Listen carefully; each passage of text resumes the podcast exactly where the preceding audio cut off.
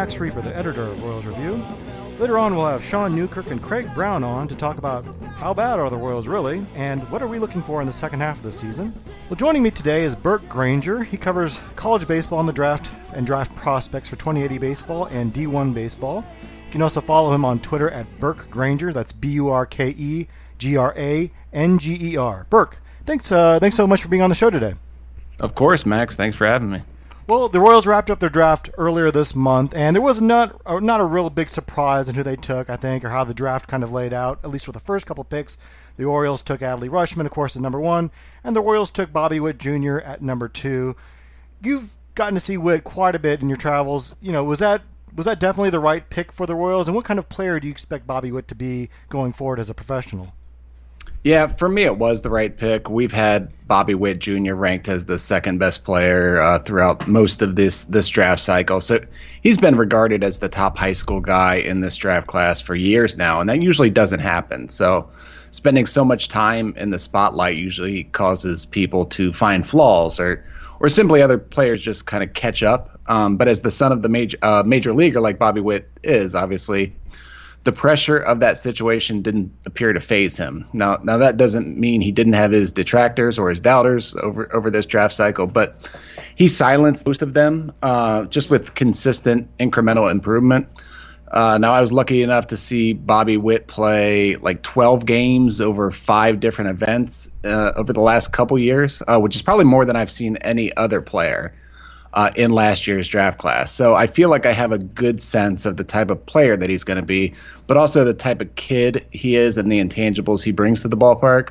Um, I wish I could see every draft prospect like for 50 plate appearances, but that that would make my job a lot easier. But it just doesn't work that way. Um, now, the reason I saw him so much is because although he was a member of the 2019 class, he, he participated in several events with the 2018 class the summer before their draft. Um, and he more than held his own. So much much is made about his age relative to the, the 2019 class. He just turned 19 uh, right after the draft, so he's old compared to his high school peers. But I think he would have been a top 10 pick in the 2018 draft if he were eligible, uh, because the tools are just so loud. Um, for me, it's plus raw power at the plate. Um, it's usually to the pull side. Uh, there are, and he gets to it in games. A lot of people show plus power in batting practice. Bobby gets it gets to it in games. Um, saw him almost leave the park altogether at Wrigley Field at the Under Armour All American game last summer. Um, put one within 10 feet of, of Waveland Avenue. Um, he can use the whole field, uh, but he's primarily the pool that, that I've seen with the power.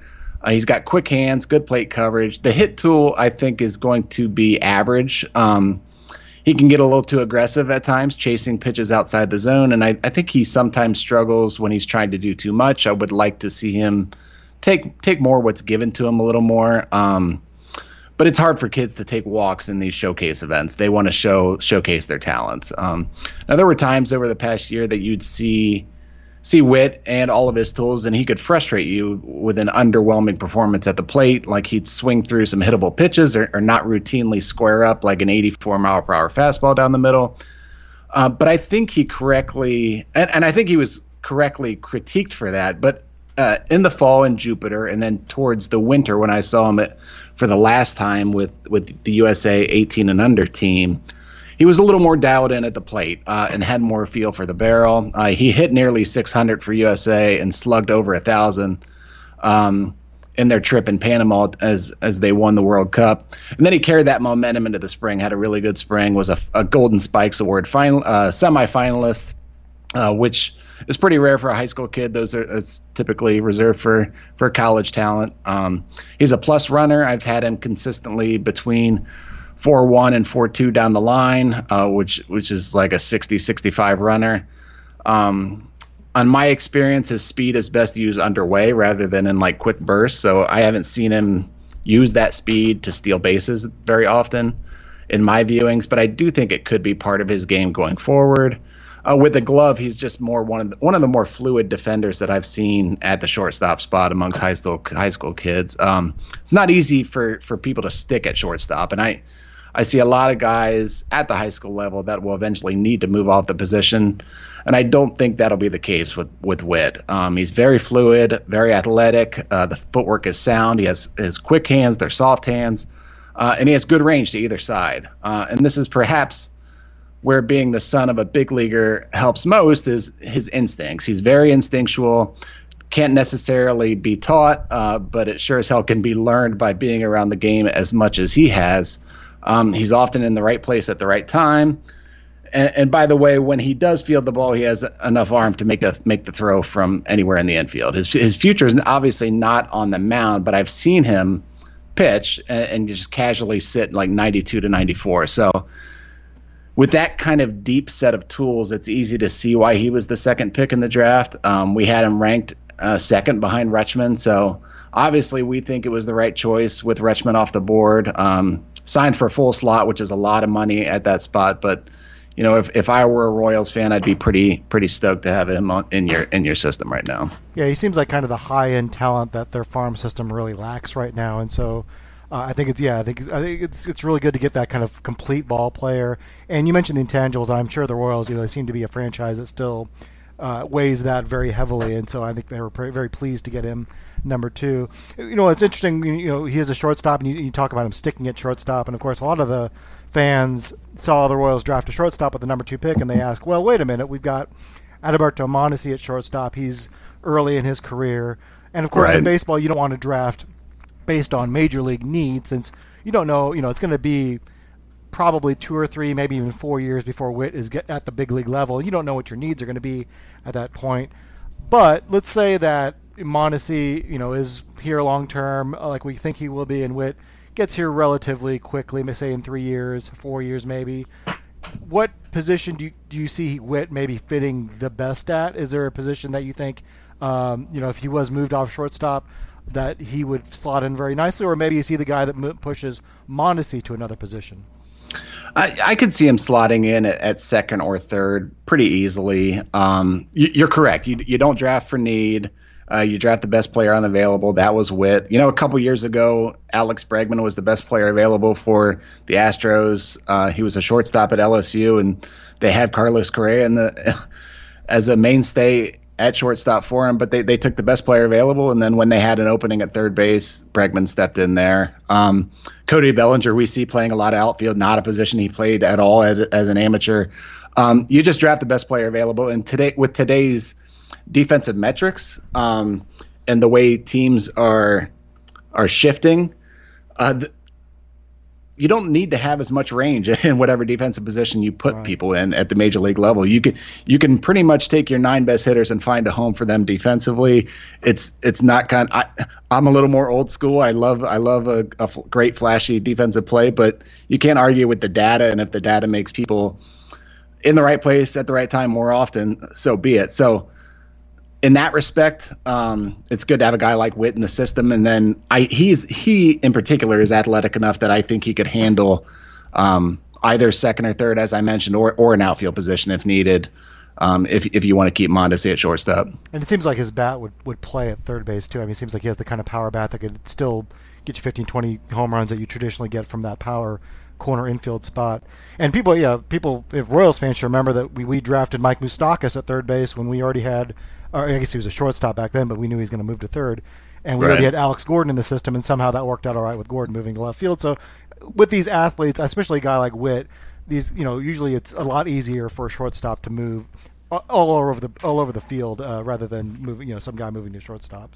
Yeah, I, I, think that's a great example. You know, Gordon never played left field at Nebraska, uh, but then turns into a Gold Glove caliber left fielder in the in the pros. So um, you just draft athletes, you load your system with with options and the best possible options, and then uh, you go from there. And that's how that's how you win championships, obviously. Well, and the Royals went with another shortstop. Interesting, with their next pick in the 44th overall pick, uh, Florida shortstop Brady McConnell. Uh, he's kind of an interesting guy. He was a draft eligible sophomore. Uh, what can you tell us about McConnell? What you kind of expect from him?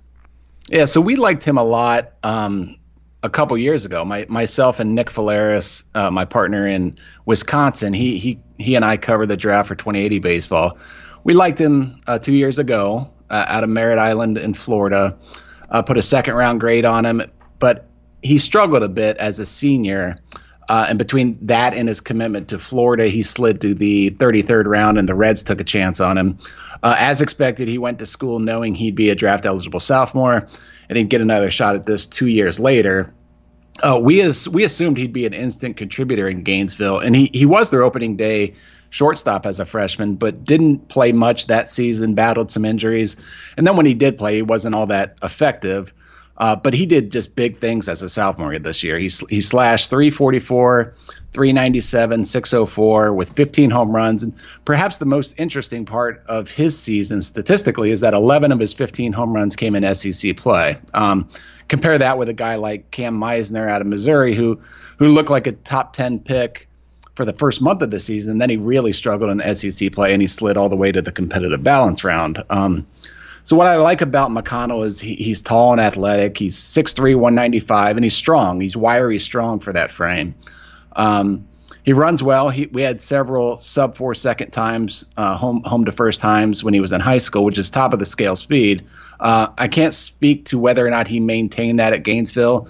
Saw him saw him once as a freshman and then again in this fall, but he didn't steal many bags in college. Um, he hit for power in the SEC, uh, like we talked about, but he doesn't have a track record with wood bats because he didn't play in the Cape last year. Um, and and we at 2080 baseball we look at that as a pretty key data point when projecting how well, how much impact a guy is going to have with the bat at the professional level. Now, it doesn't mean he he won't. It just means it's an unknown because we haven't seen that track record with wood yet.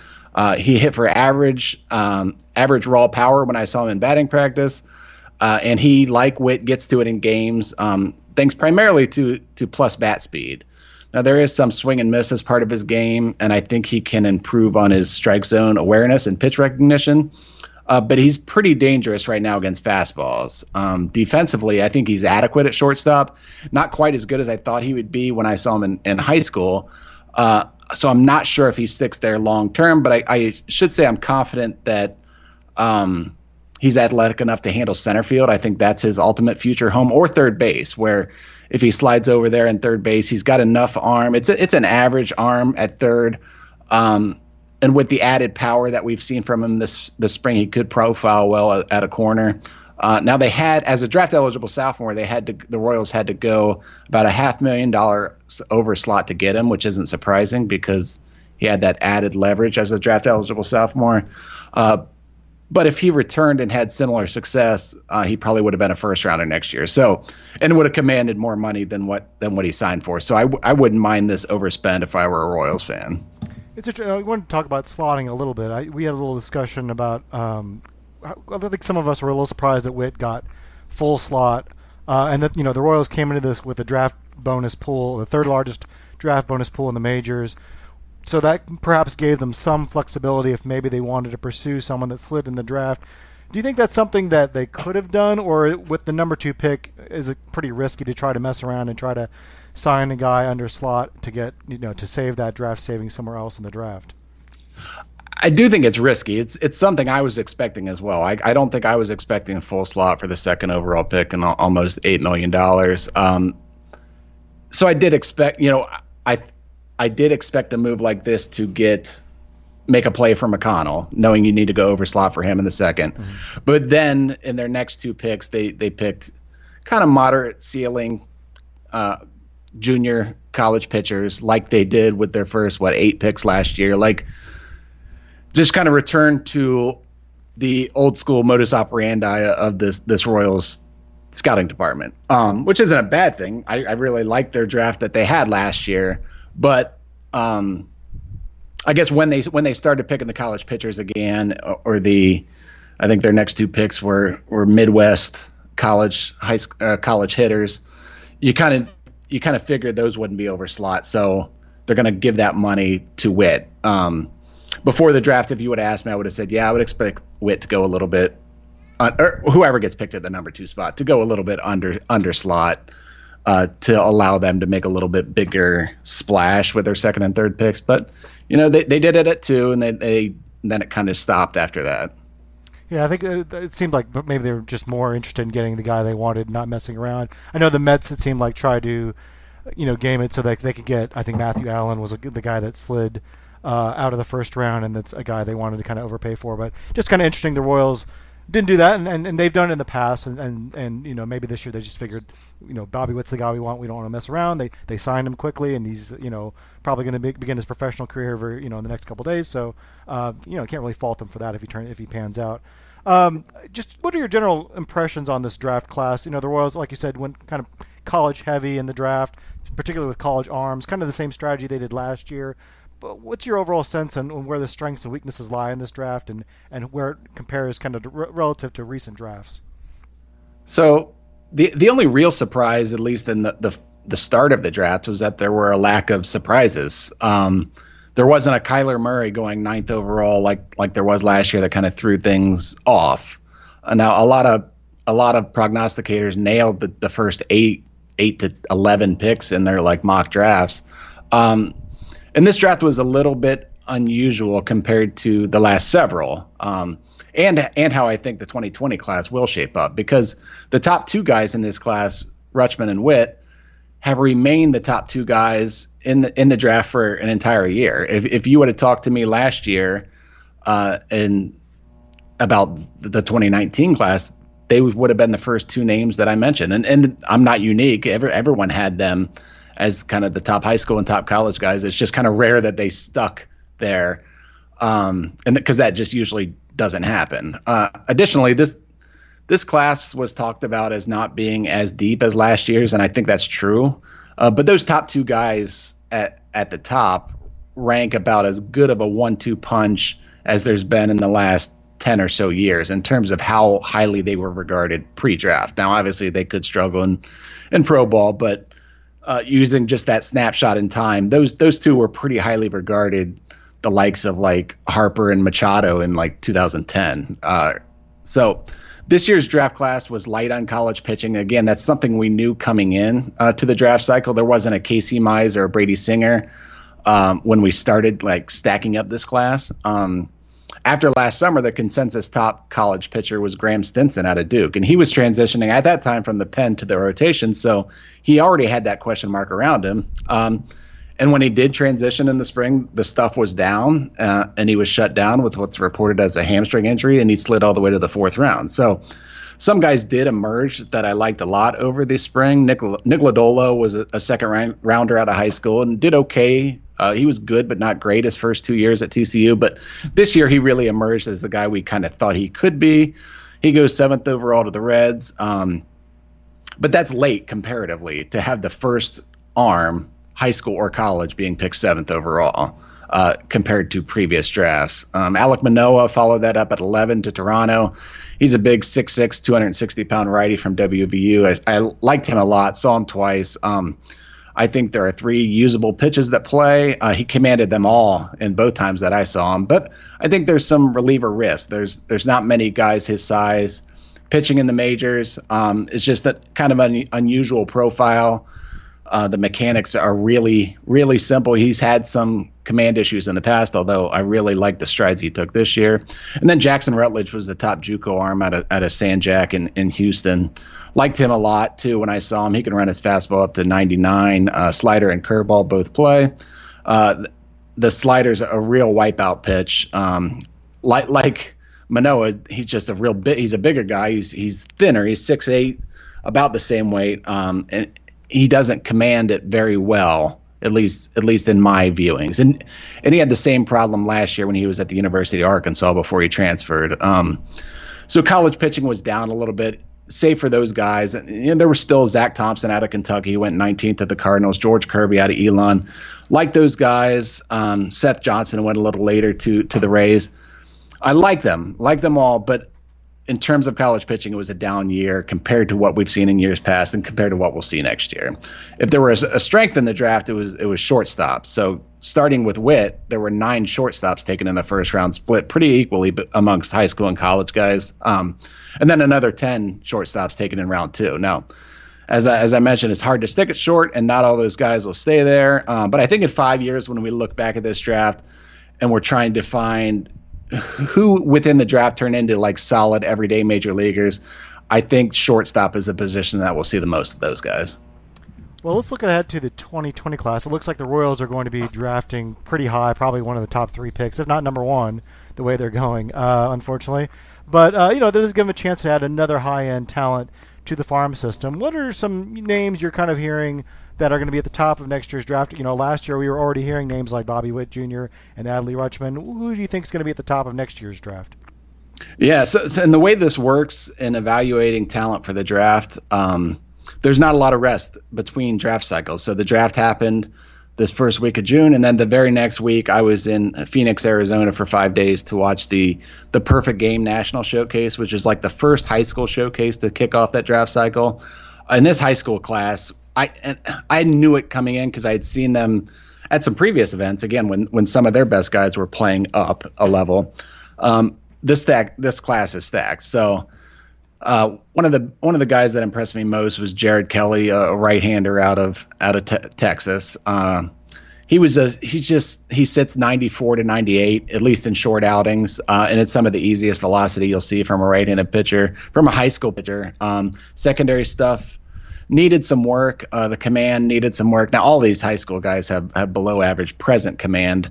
Um, but he, he did flash some changeups that I see as a, a future plus pitch. Um, like that a lot. Pete Crow Armstrong, it might be the top, the most highly regarded high school guy, uh, an outfielder out of Harvard Westlake in, in, California. Same same high school as like uh, Lucas Giolito from a, a, a couple years ago. Uh, he he's a really good hitter, left-handed hitter. Um, a guy who you know just just like I talked about with the shortstops, and you can see a guy, and it's rare that you can that you know he's going to be able to play up the middle. Uh, Pete Crow Armstrong, I'm confident will be able to play at the middle and play shortstop at the next level. Er, sorry, play center field at the next level. Um, and then from a speed, uh, he profiles as like a top of the order hitter. I don't think there's going to be a ton of power, but love the left-handed stroke. Love the the damage that he can do on the base pass. Uh, lastly, at the high school level, one of the guys that impressed me the most was Drew Romo. He's a, he's a switch hitting catcher. Uh, high school catching was down this year in the 2019 draft. Uh, Drew Romo, in my mind, would have been the top high school catcher in this draft if he were eligible. He he was the catcher on the USA Baseball 18 and under team ahead of the any of those guys in that 2019 class. So he's a 2020 guy, switch hitting catcher, had some pop, had a pop time in the workout of 1.74. Uh, now you see some outlandish pop times in workouts, but that was the best at the at the at the event. And then he did pop uh, a couple times in game action in the 191 to 195 range. Uh, just a very quick release. It's not the not the strongest arm, but it's very quick feet and a quick exchange behind the plate. And like I said, a switch hitter, he can provide a lot of value. And then the the college at the college pitching level, you have Cole Wilcox and, and JT Ginn, who were first round guys just last year, and now they're going to be draft eligible sophomores and, and likely first round guys this next year. Uh, and Emerson Hancock at Georgia uh, is probably the top guy heading into next year. We'll see how he does over the summer, uh, but he's a righty who can run it up to 99. And then from the bats, we have like Spencer Torkelson out of out of Arizona State. Just a lot of big raw power, right-handed power. Uh, doesn't have much of a defensive position at the plate, but when there's so much value tied up in that bat, as we saw from a guy like Andrew Vaughn, who goes third overall in this draft, um, the bat can, the bat can carry you, especially when you're in draft rooms and your your job is dependent on getting these guys to the major leagues quick. Uh, college bats have a pretty good track record, and Spencer Torkelson would fit that mold. Um, uh, just a few other guys, Austin Martin, the the uh, third baseman, second baseman out of Vanderbilt. Uh, he led the SEC in hitting with, hit like 414 and is currently playing really well in Omaha for Vanderbilt. And then Casey Martin, the shortstop out of Arkansas, is another another guy I like quite a bit.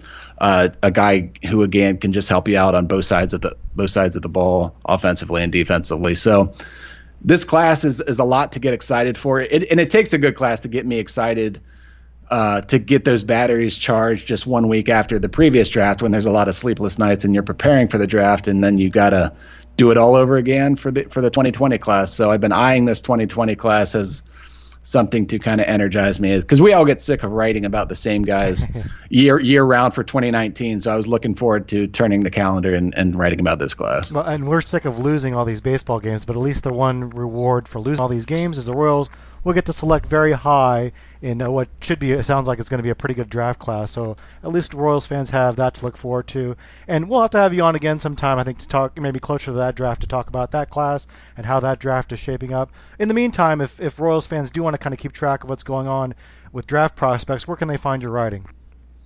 Uh, for draft prospects, it's it's 2080baseball.com. We, we're already working on our 2020 uh, draft content, and then if you want to look at videos of a lot of the guys, videos or write ups on a lot of the guys that you that the Royals drafted in 2019, you'll find those on the site. And then I covered mid, the Midwest for D1baseball.com. So we'll just wrapping up my first season there, and, and hopefully we'll be kicking things off again in the, in the fall. So looking forward to that. Well, Burke Granger, thanks so much for being on the show, and uh, we'll have to have you uh, on again at some time. Thank you so much, Max. All right. We're back, and uh, joining me now is, as always, is our pair of all-star riders. Uh, as usual, joining me is Sean Newkirk. Sean, how are you doing tonight?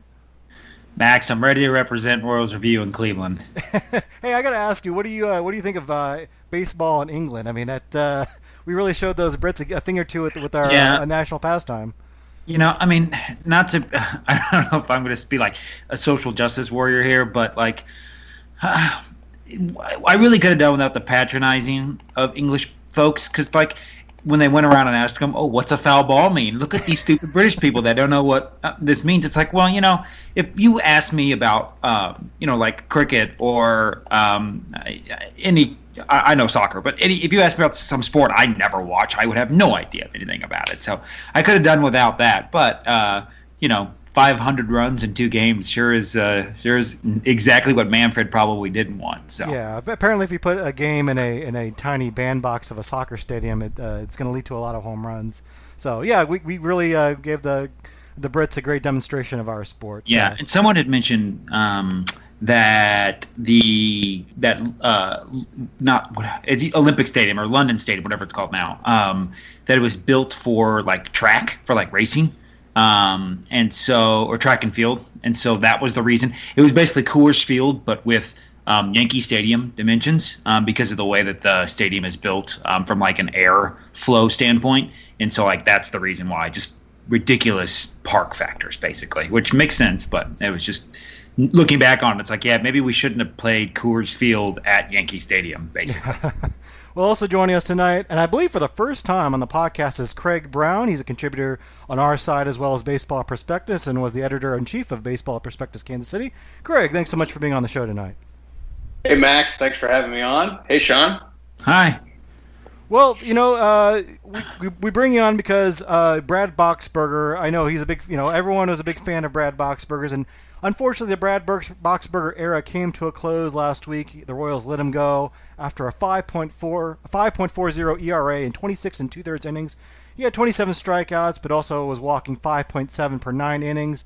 The Royals signed him to a one-year, $2.2 million deal last year, kind of hoping, I think, to uh, you know, get some use out of him as a late inning reliever, maybe flip him at the July deadline, but he doesn't even make it on the team till that long. Uh, the Royals letting him go uh, at the end of June. Was this maybe a little bit surprising, Craig? I mean, he was pitching a little bit better recently, at least, uh, you know, giving up three runs in his last nine innings. Uh, but was was this just a move that maybe they, the Royals kind of had their hand forced at some point? Yeah, well, first of all, Max, I'm very touched and honored that when the Royals cut Brad Boxberger, you thought of me. So uh, I, I, I mean, I, I don't really know, you know, where to go after that. But yeah, I, I, I was surprised. I mean, I, I on Twitter, I think that I was kind of thinking that they would do kind of a, you know, a, maybe a, a low level minor league arm that's on the 40 man roster, um, or you know, they could have. Um, you know, gone a couple other directions, you know, with like a, even a Terrence Gore. Um, so I, I, was a little bit surprised that it was Boxberger, but you know, I mean, looking at it, he had pitched better of late. Overall, though, the walks were just killing him. Uh, he was just putting runners on base, you know, left and right. Um, it was just a guy, you know, I think that the Royals brought him in is, is kind of like, you know, one of those, hey, we've built a, a, good bullpen before, so, you know, let's see what we can do. You know, this guy's a guy that's had a track record of success and, and, you know, obviously they were, I would imagine that the the phone calls are kind of starting around this point. Teams are kind of you know kicking tires on on other guys' players, especially for teams like the Royals that are going to probably trade one or two guys, maybe more, uh, at the upcoming deadline. And there's there's probably just absolutely nothing out there uh, as far as chatter about Boxberger. They probably knew that they weren't going to be able to flip him for anything, and so they just decided to to walk away at, at this moment. Yeah, and I think it, some of this was a consequence of their 40 man roster, Sean. And I think it's, I guess if you want to be encouraged a little bit, it's that instead of like letting go a 23 year old, uh, you know, Arnaldo Hernandez or Conner Greene, who's, you know, struggled in Double A and is on the 40 man roster, but um, you know they're still young enough to maybe turn things around. Instead, they kind of cut bait with a 31 year old Brad, yeah. Brad Boxberger. Um, you know, is, is this is this going to be a point where there was at a point where that we, we're going to start seeing some more moves like that? Because there, there are certainly guys on the roster who are, certainly aren't part of the future, and and we're not getting a chance to look at some of the younger guys like maybe Richard Lovelady or maybe some other guys that aren't in the 40 man roster right now. Um, are we going to start seeing uh, like a little more roster turn in the next couple weeks here? Yeah, you would think so. And like with Jake Deek, so when Diekman, I think it was Diekman, yeah, yeah, um, when Diekman coughed up a lead, um, everybody was. I just remember thinking like, man, we've got other people on this team that aren't 32 years old that you know are good lefties, or you would think Lovelady at least has a chance to be better than what Diekman is. And so um, I would like that. And definitely was encouraging that they just said, okay, we're done with Boxberger. Um, I think we get it. And I think most of us I think most of us thought we weren't expecting Boxberger to turn into like Chapman or something. Um, so it's like okay, it was worth a shot, and it was 26 innings, so it wasn't like it was like they kept putting him in, putting him in. And you know, if it was if it was August 30th and they cut him, it's like okay, why do we waste all that time? Um, but then you know, getting rid of him, whatever you want to call it, uh, at by the end of June. Um, kind of, you know, that at least was an encouraging sign. Um, I was actually looking at Boxberger's stats the other day.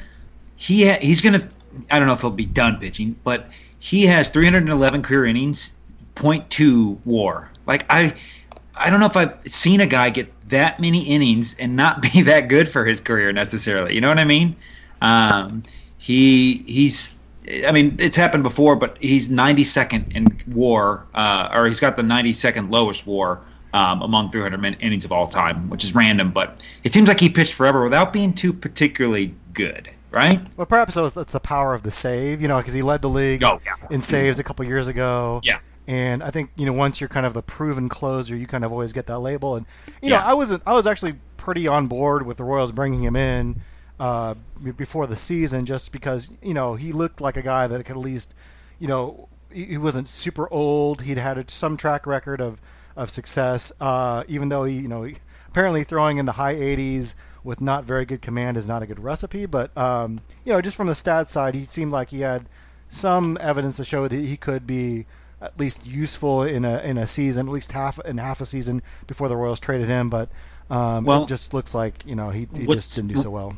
What's weird is that from 2012 to 2019, his his career, he is 83rd out of 85 qualified relievers in WAR. Um, but in his season that he got four, he has 41 saves with the Rays. He was worth negative 0.1, and then he had 32 saves with the Diamondbacks last year, worth negative 0.3. So he's amassed, you know, caught 70 something saves in his career with negative WAR seasons. Basically, it's just a very very interesting career. Yeah, and you know, I mean, the, the other thing to, to Sean's point is I mean, he's he gives up a lot of home runs because you know he's not throwing hard. The the pitches are, are not you know always located where he's wanting to locate them, and he gives up a ton of walks. I mean that's that'll kill anybody. You know, I mean, and and and I also agree. You know, the price was right, two point two million. Hey, take a shot. You know, see yeah. what you can get. See, see if you can flip him for a C level guy at the deadline, or hell, even cash considerations. Because basically, you know, the way that this roster was looking, you know, back in November, December, they just they, they need needed arms. They, they still need arms. They they need guys that they can throw out there and say, you know, please just don't, you know, torch this game here. We just need three outs. Please, can you do that for us? And and they're still searching for that. So you know, I mean, it, I, I'd probably take that chance again. You know, if we were able to, to time travel, go back to, to you know October, November, December, you know, worth a shot. But you know, uh, like like Sean said, you know, we've seen enough. Uh, nothing, nothing's burning as, as far as any kind of trade movement for him, probably. So, you know, hey, cut bait, walk away, because there are guys that do deserve a shot that uh, that they should be looking at, and I'm sure that they will be pretty soon. What's Moore's history of? I forget what the Broxton trade got, whatever the guy with the weird name was that he brought back. Um, but what's his history of not tra- of trading non Wade Davis, Kelvin Herrera type guys, like the kind of middling reliever? Can are there many that he's traded? Did he trade Ron Mahay? Uh, hold on. Now I want to. Oh yeah. I'm just trying to think of who he's traded in the past that have been like it feels like he's either cut him or kept him. He's never Well, really traded him. Or Kyle, am I- Farnsworth to the Braves netted us a, a couple of really decent. I think if you want to look at one of the more kind of impressive, like way under the radar trades, Kyle Farnsworth and I think it was Rick Ankiel to the Braves for Gregor Blanco, Jesse Chavez, and Tim Collins was a Oh yeah, pretty pretty Yeah. good heist for. And Farnsworth wasn't super great that year. Uh, but yeah, I don't know. I mean, there hasn't been a lot of like middling relievers that um, that he's had that that he's dealt. I think maybe just that, the situation hasn't arose, other than like, I mean, Joakim Soria, although he's maybe better Yeah. than you're you're talking about. Ron That's what I- yeah, did Ron Mahay get traded? I want to say he did, but I, he may have been not Who? good anymore. May, Ron Mahay Mahay. got traded to the Twins. Okay. Could've- Uh, Uh, you, you know, he dealt Aaron Crow, uh, brought back Brian Flynn. Um, All Star Aaron Broxton, Crow. Broxton was was Yeah, all Johnny star. Joseph and J.C. Sulbaran. That's who that was. I couldn't think of Sulbaran's name. Um, but anyways, I was just I just was thinking like, man, who is he traded reliever wise like that? Yeah, those are good guys. Aaron Crow is a really good one. I forgot about Aaron Crow. Well, Aaron, Crow is a good example, not a good pitcher. Sorry, let me clarify that. So, so Boxberger uh, was kind of clogging that 40-man roster spot, and they felt like there was a better use for that. I guess Eric Skoglund coming off the his 80-game suspension, uh, but there are still some other guys out there like Lucas Duda and Billy Hamilton, who I'm sure you know, at least in Hamilton's case, they may be trying to hope they trade, uh, but with kind of their their numbers not being very good and potentially some you know more exciting young players like Ryan O'Hearn at first base and Bubba Starling in center field to replace them. Craig, what what do you think the chances are? You know the Royals have already cut, bait with uh, Chris Owings and Boxberger at this uh, already this season. Do you see them maybe saying, okay, that's enough of Lucas Duda and Billy Hamilton, or is this is this something where they're going to try, try to hang on to those guys for the veteran presence uh, to keep these guys on the roster? Yeah. Oh man, I the Lucas Duda thing has just confounded me from day one and continues to confound me. I mean, last year he's traded for cash considerations to be a left-handed bat to the Braves. Uh, I don't know what you're thinking that you're going to get out of him, um, other than that, you know, that veteran presence.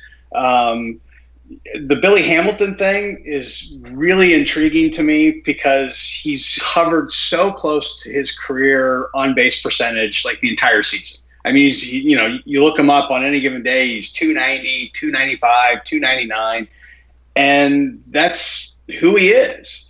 Uh, you know, the defense, I think, is is adequate. Um, you know, I I guess we've been spoiled, you know, all these years watching Lorenzo Cain track down balls and making it look just effortless. Uh, so you know, maybe I'm I'm, judging it in a little bit of a harsh light, uh, you know, as far as that goes. But uh, so the whole Hamilton thing brings up a, in in my mind a really interesting question. You know, are they surprised? That this is what they're getting. Are they disappointed? Because I don't know how really they could be disappointed. But then also, like you said, Max, they've already released Chris Owings. He was a three million dollar free agent signing. They just released Brad Boxberger. He got two point two million. You got Billy Hamilton, who was you know basically their biggest free agent signing of the offseason at, at five point two five, and he also got a mutual option, um, which is included in that five two five. Uh, so you know, are they? Can can Dayton really do that? I, I, I mean, you know, he the the other big free agent signing, you know, I, I mean Maldonado to replace Salvi, sure we get that, but you know, then you got Jake Diekman. Uh, it's it's like, can can you bring in these free agents and then I mean, this is this is a pretty spectacular across the board free agent fail, right? So can he get away with that? Uh, it's something that I mean has really been you know in front of my mind here as, as we've gone through the season and and as we've seen, you know what's happening on this team, I I think that that Hamilton is a guy that is a tradable asset just because of his speed, because of his defense. You know, I, I think he, he could fit on a contender. Um, but you know, I, I just I find it really curious that that all of these free agent signings have have basically across the board been you know not very good. No, I think that's a really good point too, because you know it's easy for fans to say, you know, we should release this guy, we should release that guy, but there is a psychological effect of like when you release a guy three months into his contract, that's kind of a huge admission of you know, oops, we messed up, uh, my bad on that one, and that's money going down the drain. That's money David Glass is his boss is paying for a guy not to be on this baseball team. And I'm sure that has to have a little bit of a, you know, in the back of Dayton Moore's mind, uh, you know, I don't want, you know, if I give this guy, if I give Billy Hamilton more at bats, maybe he can kind of turn it around with a, a, good second half and kind of justify that signing a little bit. So I'm sure that's a, that's a factor at play. Uh, that's I think that's kind of why it's a little bit encouraging that they were able to cut bait on Owings and Boxberger as quickly as they as they did because I think we you know in, in the past we've kind of criticized the Royals for not doing that you know arguing it's a it's a sunk cost and, and whether or not uh, you know, he, he's on the team or not, you know, you're paying that money. So better to get just the 25 best players, uh, and in this case, 25 best for the long term than than necessarily keeping the guy around just to justify a contract. So. Uh, yeah, we'll have to see what, what they do the next couple weeks. My guess is they try to hang on to Hamilton as much as they can to, to look for a trade. And I'll be interested in seeing if there is a trade market. I think everyone kind of assumes there is, uh, but he wasn't. You know, he was on the Reds last year, and the Reds weren't contenders. I don't think at the deadline and they were not able to move him, which doesn't mean there was an interest, just means that they weren't able to come to agreement on a deal. So we'll see if maybe Dayton Moore can maybe work that angle a little bit better than the Reds did last year. Hey, what do you guys think they're going to do with Homer Bailey, though? Um, I was thinking about that, where he's just on a one-year deal, right? I mm-hmm. mean, and he's, I mean, it's flip him or nothing, effectively. Flip him or uh, you don't even want to go in the offseason with him because he could just go to another team, even if you want to extend him. Uh, so he's got to be traded, right? Yeah, well, he's also making the major league minimum. I yeah. mean, I mean, for, for, from the Royals. So any team that picks him up gets him at that prorated, you know, salary, which is, you know, could be a, a, pretty good bargain. Even though, I mean, you know, I mean, he's not a top of the rotation pitcher by any stretch of the imagination. But if you got a guy that can go out and give you five strong for half of the major league minimum, I mean, yeah. You know, I, I, I gotta I, I would think, Sean, that he is like the, probably the number one trade target on this roster right, right. now. I mean, does does that make sense? I, mean, I, I, just I think that that he is. A, I mean, as, as, far as a guy that is probably going to be traded. I mean, you know, overlooking like a, a, a Merrifield or Soler or something like that. But you know, as far as the guys that are actually on the market, Bailey seems like the guy that is the most likely to be moved that would bring back, you know, what a C plus level prospect, B minus, somewhere around there. Yeah, he seems like a guy. He seems like like a Dylan G kind of trade or yeah.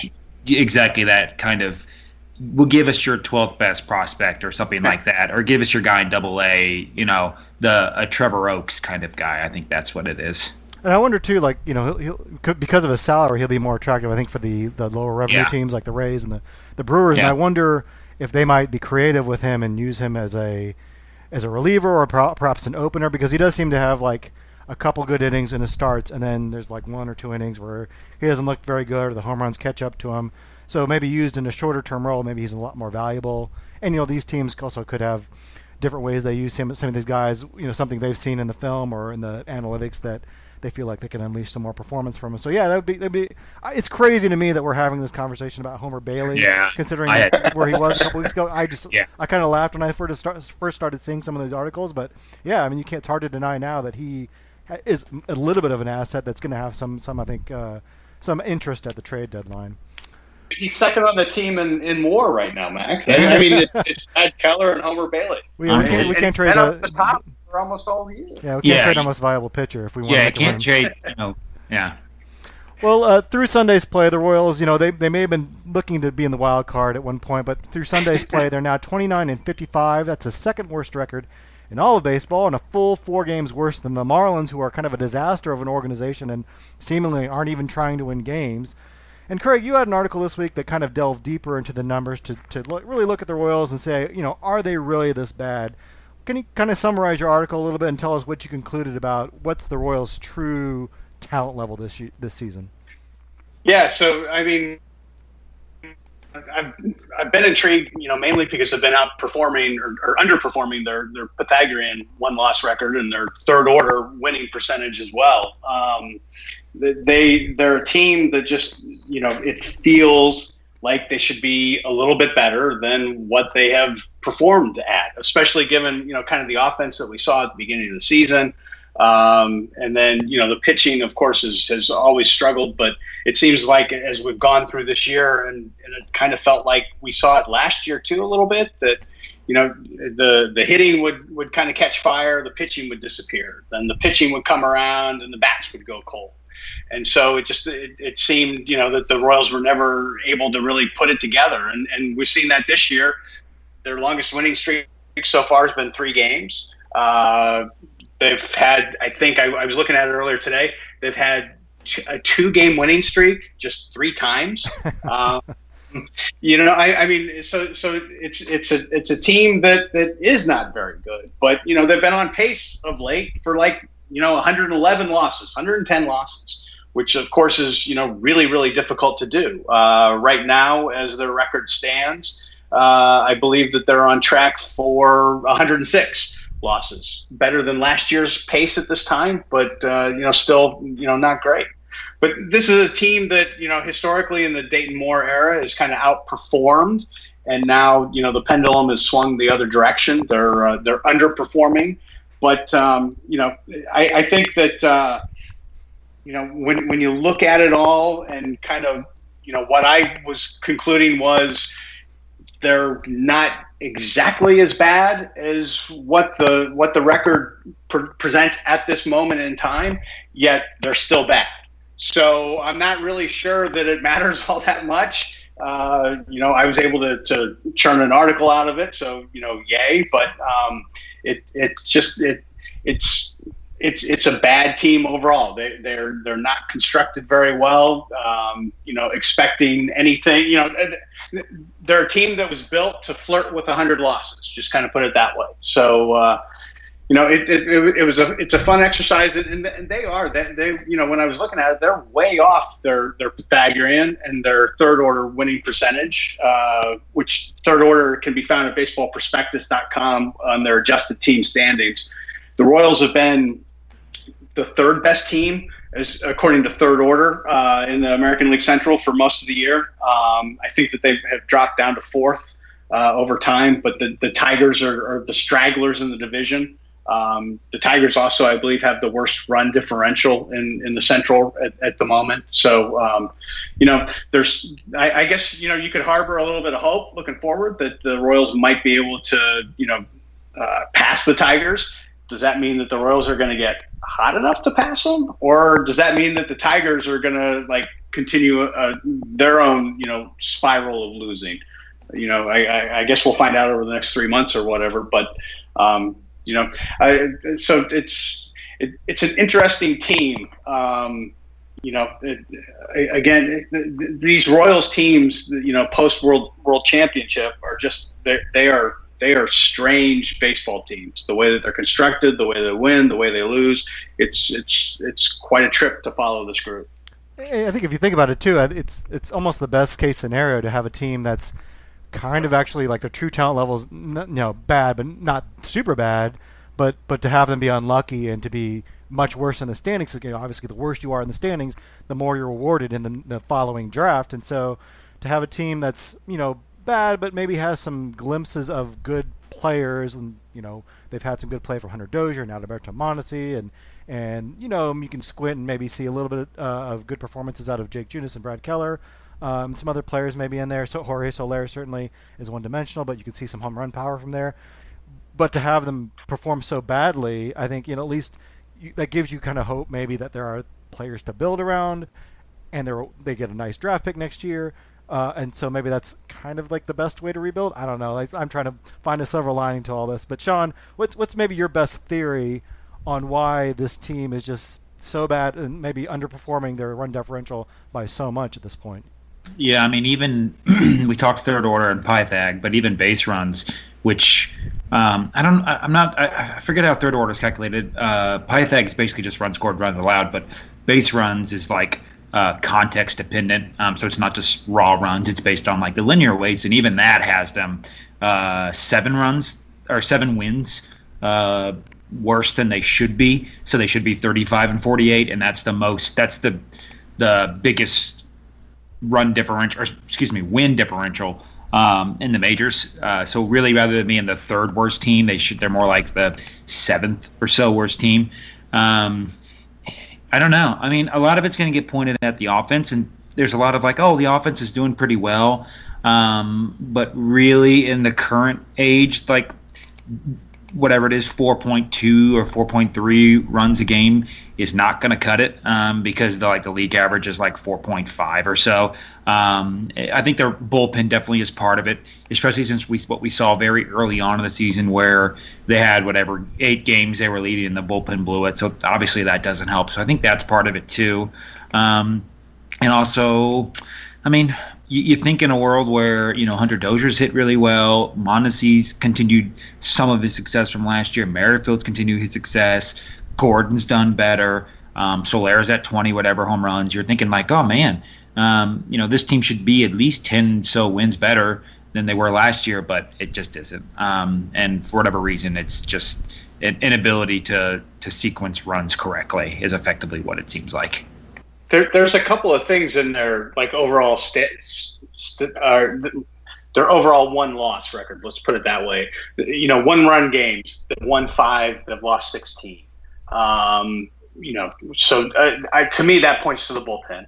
Uh, but then, you know, according to Baseball Reference, you've got blowout, which are it's five or more runs. The Royals are 11 and 11 when the margin of victory is five or more runs which you know, I mean that means that the offense, you know, in, in a way can can sequence at times and can hang with teams. Uh, you know, I, to me that's really surprising that they're 11 and 11 in these blowout games. Um, then going back to my article, um, I, I was just kind of looking at at like numbers uh, or, or, the record. You know, when the opponent was scoring five runs, six runs in a game, when the opponent scored five or six runs exactly, as of like last Tuesday when I wrote the article, the Royals were three and twenty-four. I, mean, so it's like when they're giving up the runs, they're not, you know, the, bats are are not happening. It's again, it's just this, it's this weird confluence of just strange baseball that you know, hey, they're the their pitchers are giving up runs, so they've decided to put their own bats in cold storage. It's it, and then vice versa. Hey, they're hitting like gangbusters. They're putting up 11 runs, 10 runs, double digits, and oh, at the same time, their pitchers are limiting the other team to one or two runs. It's just it's it's it's been a weird summer of baseball.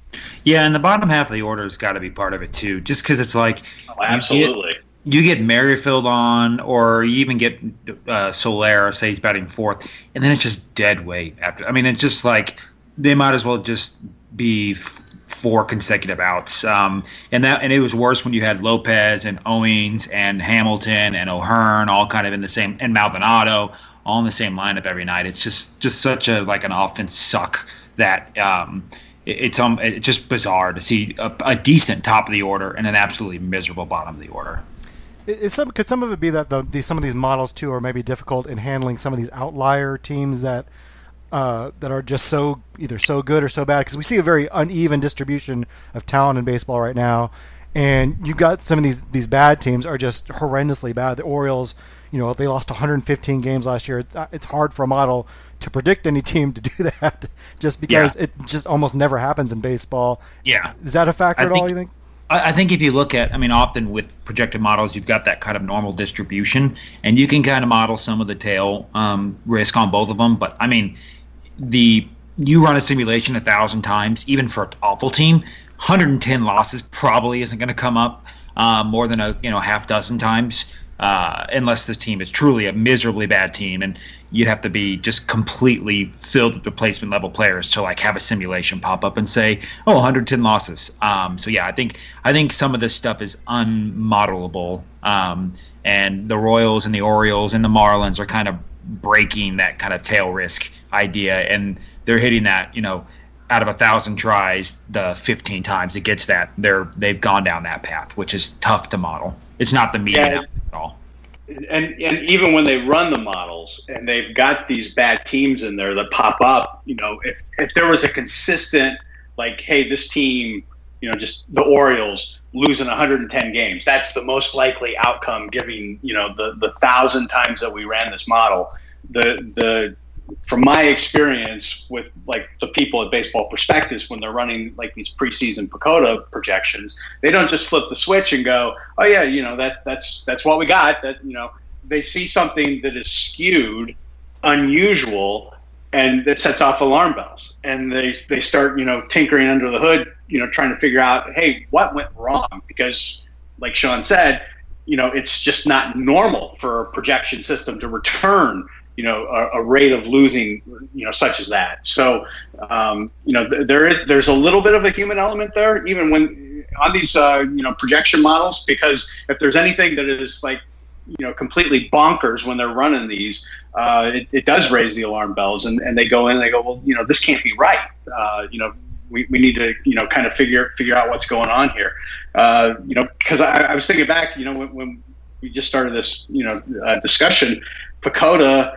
at Baseball Prospectus, and I'm pretty sure you know the Fangraphs, the Zips projections, and everything too. You know, I, I don't know that anybody really uh, had a 100 loss team, um, just because you know, like like Sean was saying, it, it just it's it's rare that, that you have a team that is that bad, and Yeah. so these just kind of trend to the safe side, which is Yeah. you know, hey, uh, we're, we're not going to do that.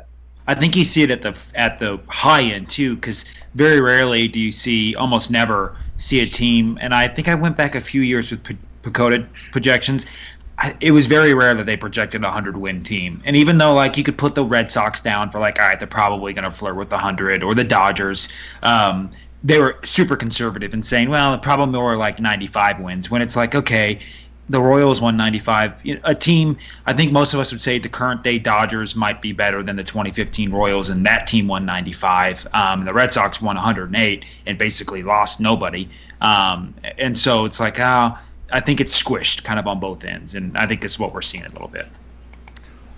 Well, the Royals uh, passed the midway point of their season, uh, and so they'll begin. I guess the second half, I guess, officially starts after the All Star break. I guess it depends on how you want to define the second half. But as we get into, get into the second half, what are you guys kind of looking for uh, out of the Royals? What what would kind of constitute a successful second half for the Royals to build upon maybe for next year? I guess Craig, we'll start with you.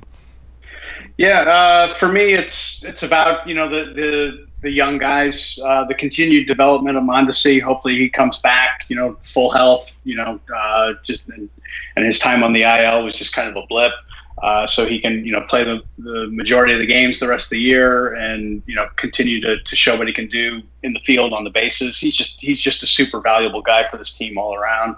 Uh, the continued development of Hunter Dozier, I've been really impressed with him. The ball's just it just jumps off his bat, and and even you know in, in like spring training, you're listening to the games on, on the webcasts and everything uh, during the day, and, and and you know as they say, the the the ball just sounded different when the bat connected with it uh, on, on for him, and and so you know just um, you know hopefully you know continued development there. Um, you know, those guys are kind of the building blocks for me, you know, offensively as, as the future goes. Um, you know, I don't know, you know, what kind of building blocks exist in the, in, on the pitching side uh, at the major league level, at least, you know, so, I mean, um, you know, so I'll, I'll, I'll stay on the, on the offensive side of the coin for now. And I'll, I'll just, I'll go with the continued development of, of two of the building blocks.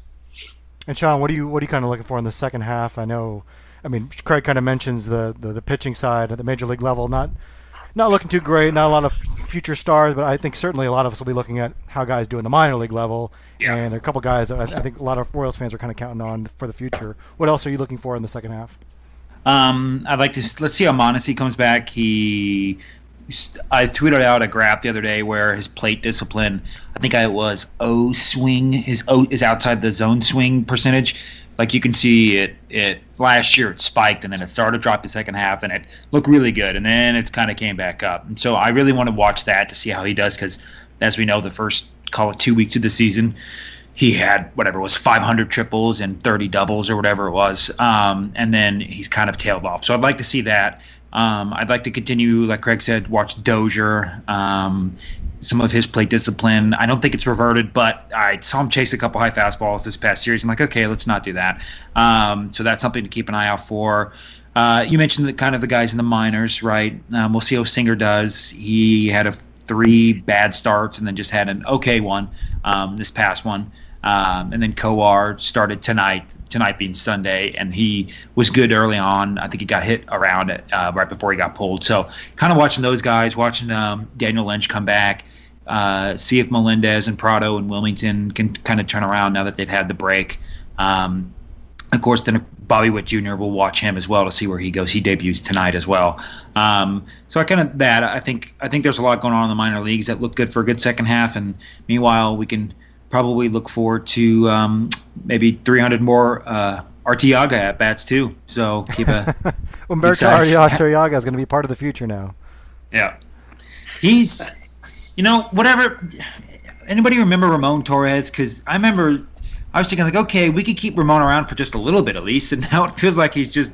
I haven't heard anything about him and who knows how long.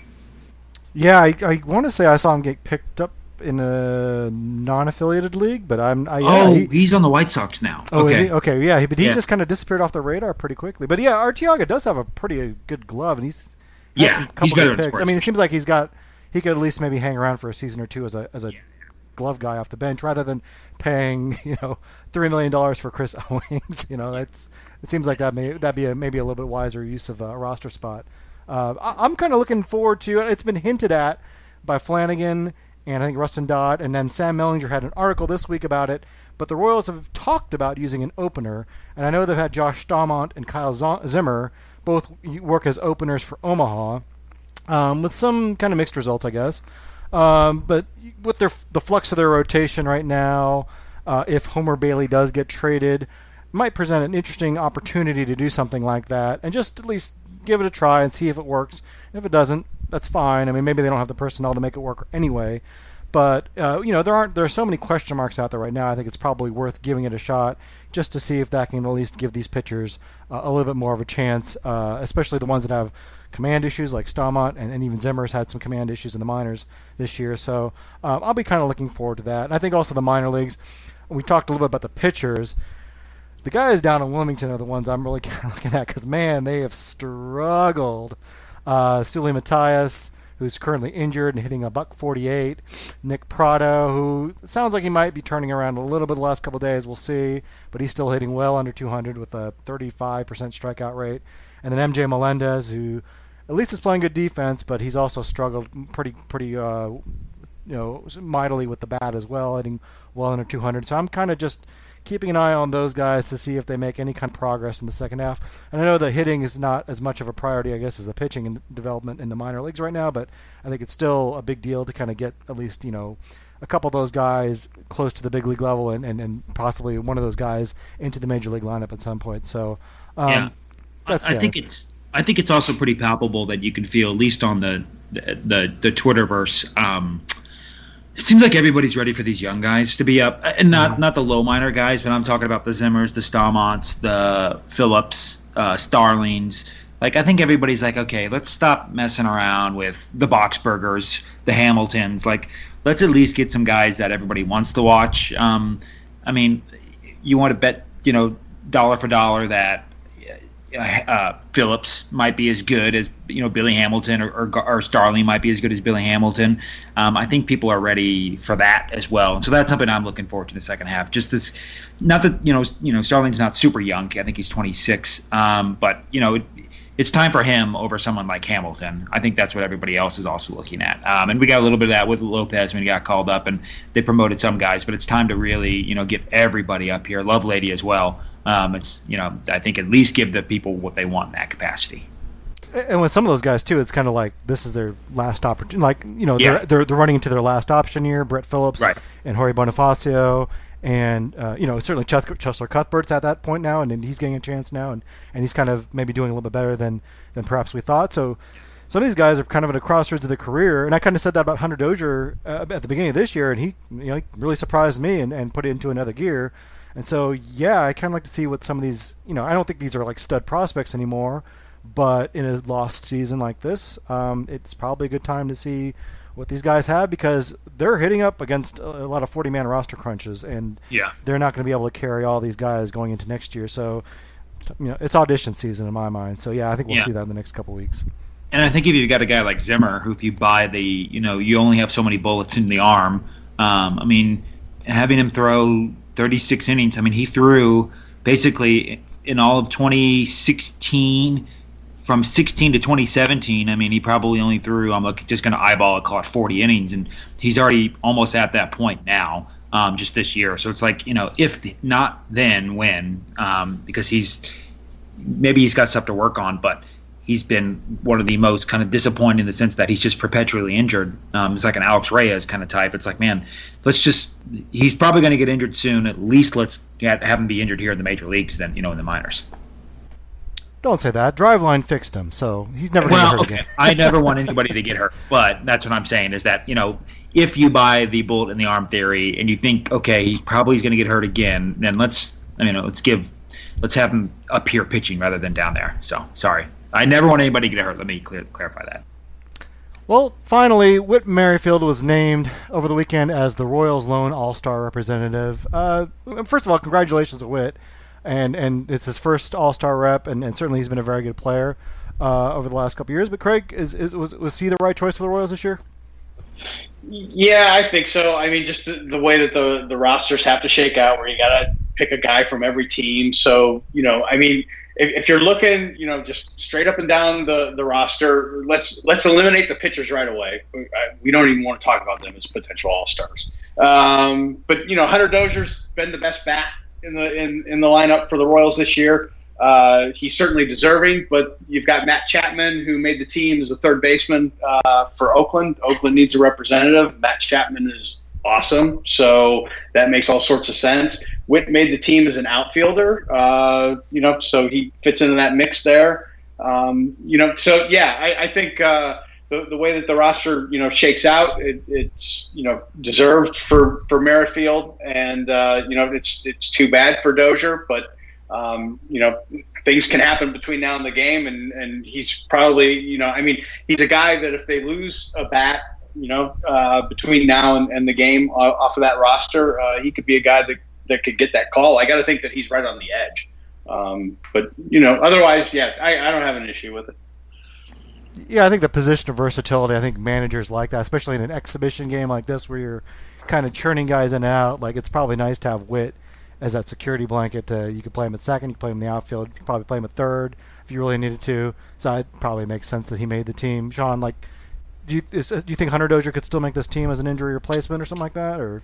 Yeah, I mean, didn't they release the ro- the reserve rosters? So he's at, at this point he's not on it. Yeah. Um, but yeah, I mean, I'm with you. I mean, Matt Chapman deserves it um, without a doubt. It's ridiculous that that guy um, finished in the all. He finished in, I think seventh in MVP voting last year and didn't make the All Star team, so he deserves it. Um, and like I think Bregman's better than Dozier, um, but Merrifield for sure. Um, I, I that he's the best second baseman in in baseball um, at this point, at least. And I know that's kind of cheating because he hasn't played that much. He hasn't played exclusively second base, um, but.